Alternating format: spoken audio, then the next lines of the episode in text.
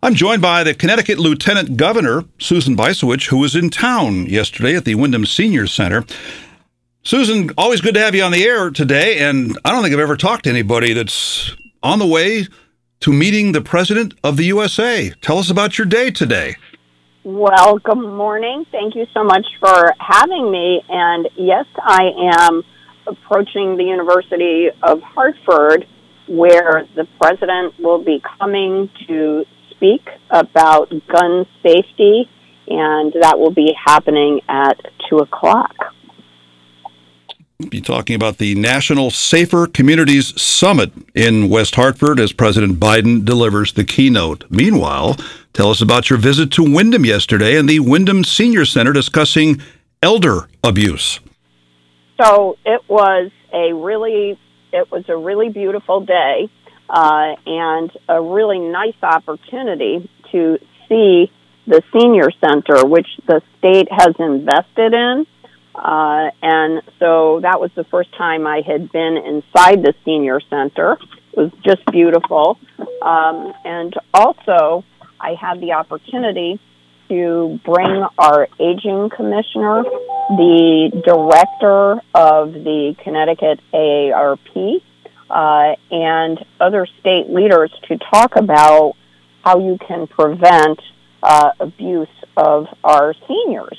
And, you know, that comes in many forms, and it could be financial abuse, it could be uh, psychological or physical abuse. And so we talked about the different state agencies' roles in helping to make that happen. It almost seems like some of that is common sense stuff, but are there things that are going on to the elderly that sometimes are happening and they're not realizing it when it's happening? Um, it's, it's true. And one important point made by uh, someone from the banking department, someone from our aging commissioner, was that the reason seniors can be targeted is because they have assets. They own a home. They have retirement and bank accounts, right? Younger people may not have those assets. So uh, they are often targeted, and it's not because they lack um, mental capacity. They're targeted because they have assets.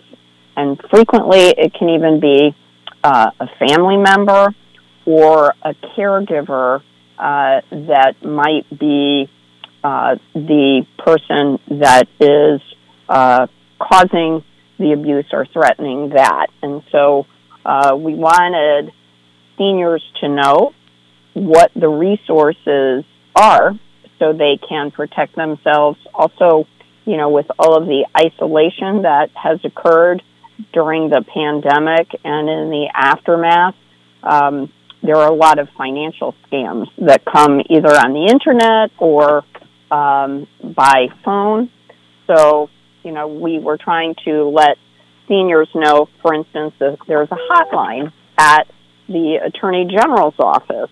Um, it's called the Elder Justice Hotline, and they can call if they suspect they've uh, been uh, a victim or they get an email or a phone call that doesn't seem right.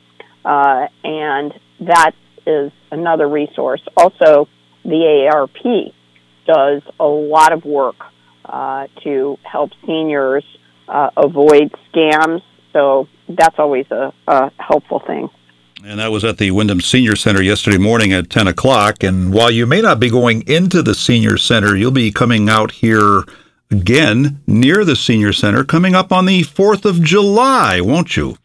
I will be marching in the Boombox Parade, which is always uh, the highlight of my 4th of July weekend. It is always a fun parade. I think it's one of the most fun uh, July 4th parades in the state because, you know, there are these very colorful characters that are, are always part of the parade, and I think you are one of those, Wayne. I try to be, and we're looking forward to seeing you on July the 4th here on Main Street. You left the Windham Senior Center, and then you went up to the University of Connecticut for the ribbon cutting celebration for the Science One building on the Storrs campus. Tell me about that experience and about that building. Oh, what a beautiful new building. It's called Science One. It is the state of the art new science building with new uh, labs, clean rooms where both students and faculty can engage in cutting edge research. And uh, this is going to be helpful to students, to the UConn faculty, to businesses in Connecticut that are looking to innovate with materials science. Um, what a stunning, stunning building!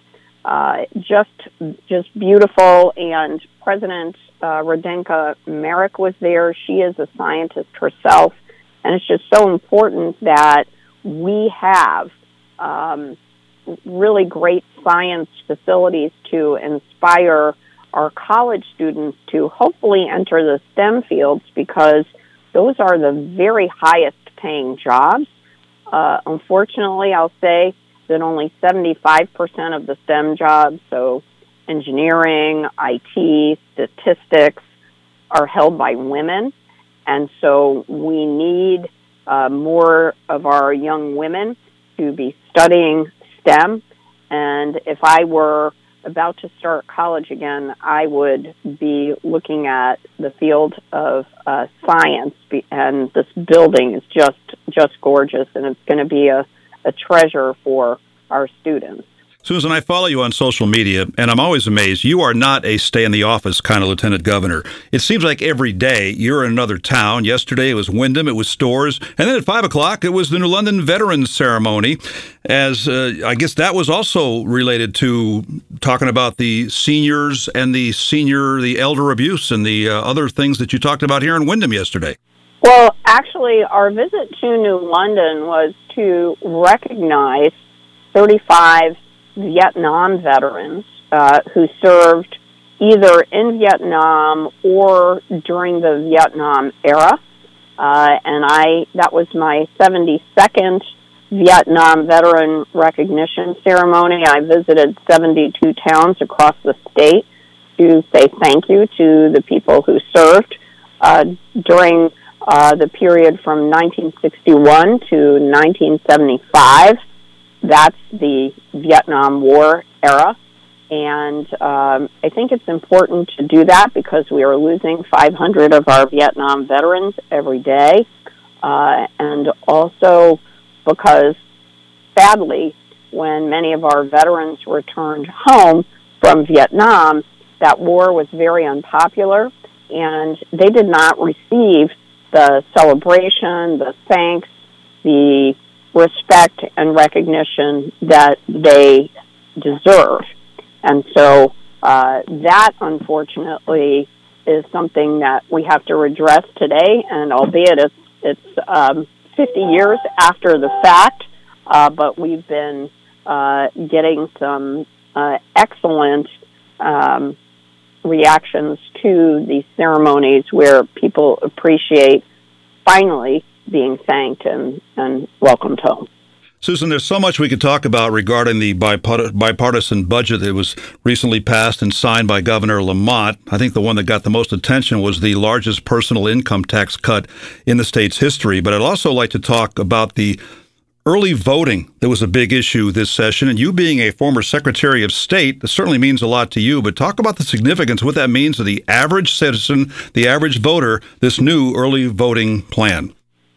Well, Connecticut finally enjoy, uh, joined the 45 other states that allow people to vote earlier than the election. And so our law will allow people to vote in a general election 14 days before the election. So each town will set up at least one polling place where people can go in the 14 days going up to the election to cast their vote in person. Uh, and I think whenever you can give people more time and more flexibility to vote, the better it is. So there will be voting over the weekend, which is great because a lot of people you know, are working two jobs, have a lot of out of state travel or uh, out of town travel for their work. So it just keep, gives people more flexibility to cast their ballot and also will be something that will, I believe, encourage voter participation. Wednesday was Flag Day, and another day that you were at a various location in Connecticut, this time Mystic Seaport Museum for the naturalization ceremony. I want you to talk about that, what that experience was like, and can those people that are now naturalized take advantage of our voting process? Absolutely, and um, I love going to naturalization ceremonies. It just makes me feel red, white, and blue all over when um, I see people coming from, you know, 50 countries from all over the world to make Connecticut their home and to make America their uh, country. And they have to take a test to show they know the English language and to show they understand uh, our democracy and the way our government works. Uh, and then once they do that and are vetted uh, by our naturalization service, then they are able uh, to register to vote after they become citizens. So there's actually a, a registration table right there. So as soon as people take their oath of office as a new citizen, they then take the next step and register to vote. So the answer to your question is yes. Um, all those newly registered people will be able to uh, vote in the election. And Susan, you and the governor, among others, have been very outspoken about some recent hate speak incidents and also the vandalization of the Black Lives Street mural in Hartford. Just your overall thoughts on that and what we can do to eliminate, if not reduce, what's going on in that area because it seems like it's worse now than ever. Yes. Um, and first of all, I was very pleased to learn that the police were able to arrest uh, a suspect in in that case in Hartford.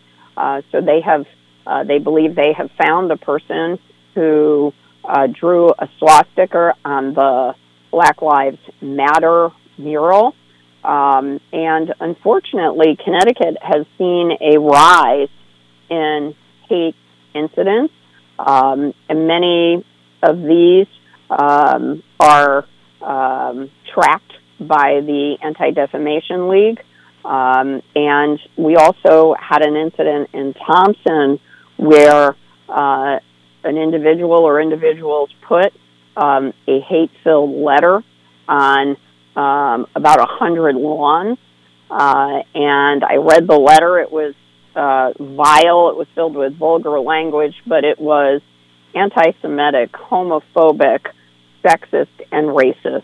Um, and the governor and I uh, want people of Connecticut to know that hate does not have a home in our state, and that we won't tolerate uh, that kind of uh, speech and those kinds of incidents, and that our law enforcement at the local and state level, and the FBI as well, uh, will investigate uh, any of those instances and prosecute uh, crimes uh, related to them.